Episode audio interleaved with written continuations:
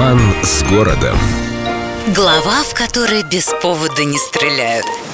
Традиционный полуденный выстрел пушек Петропавловской крепости иногда переставал быть полуденным и превращался в настоящую пальву. Стреляли долго и с удовольствием, и всегда, всегда был крайне серьезный повод. В годы войны с Наполеоном Петропавловка вообще палила почти безостановочно. Особо важных причин было столько, что только успевая перезаряжать. То битва при Бородине, то освобождение Москвы, то победа в битве народов под Лейпцигом. Ну а 10 апреля 1814 года устроили вообще беспрецедентную канонаду. 324 залпа. До сих пор не побитый рекорд для пушек Петропавловки. Ну а стрельбу устроили в честь долгожданного мира между Россией и Францией. Через столетие пушки Петропавловской крепости напоминали о себе крайне нерегулярно. Ну, в начале 20 века в грохоте орудий и стрельбе недостатка не было.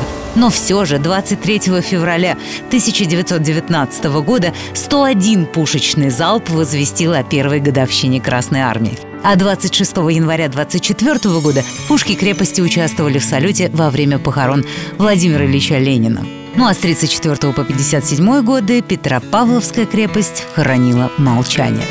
Возобновленная в середине 20 века традиция тоже не раз претерпевала изменения из-за значимых событий.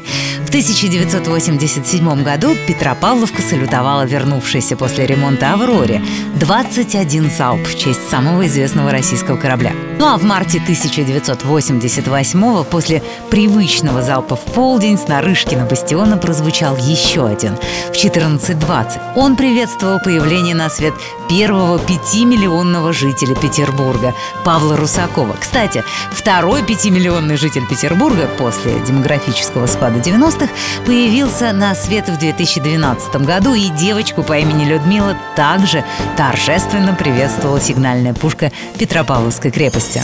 Не один, а сразу три полуденных выстрела прозвучали в 2003 году в честь 300-летия Петербурга, и, в общем, это еще не конец. Сотрудники музея говорят, что то и дело Весьма уважаемые граждане им предлагают весьма значимые поводы для того, чтобы полуденный выстрел прозвучал когда угодно, только не в полдень. Но пока по залпу с Нарышкина бастиона можно сверять часы. С любовью к Петербургу. Эльдо радио.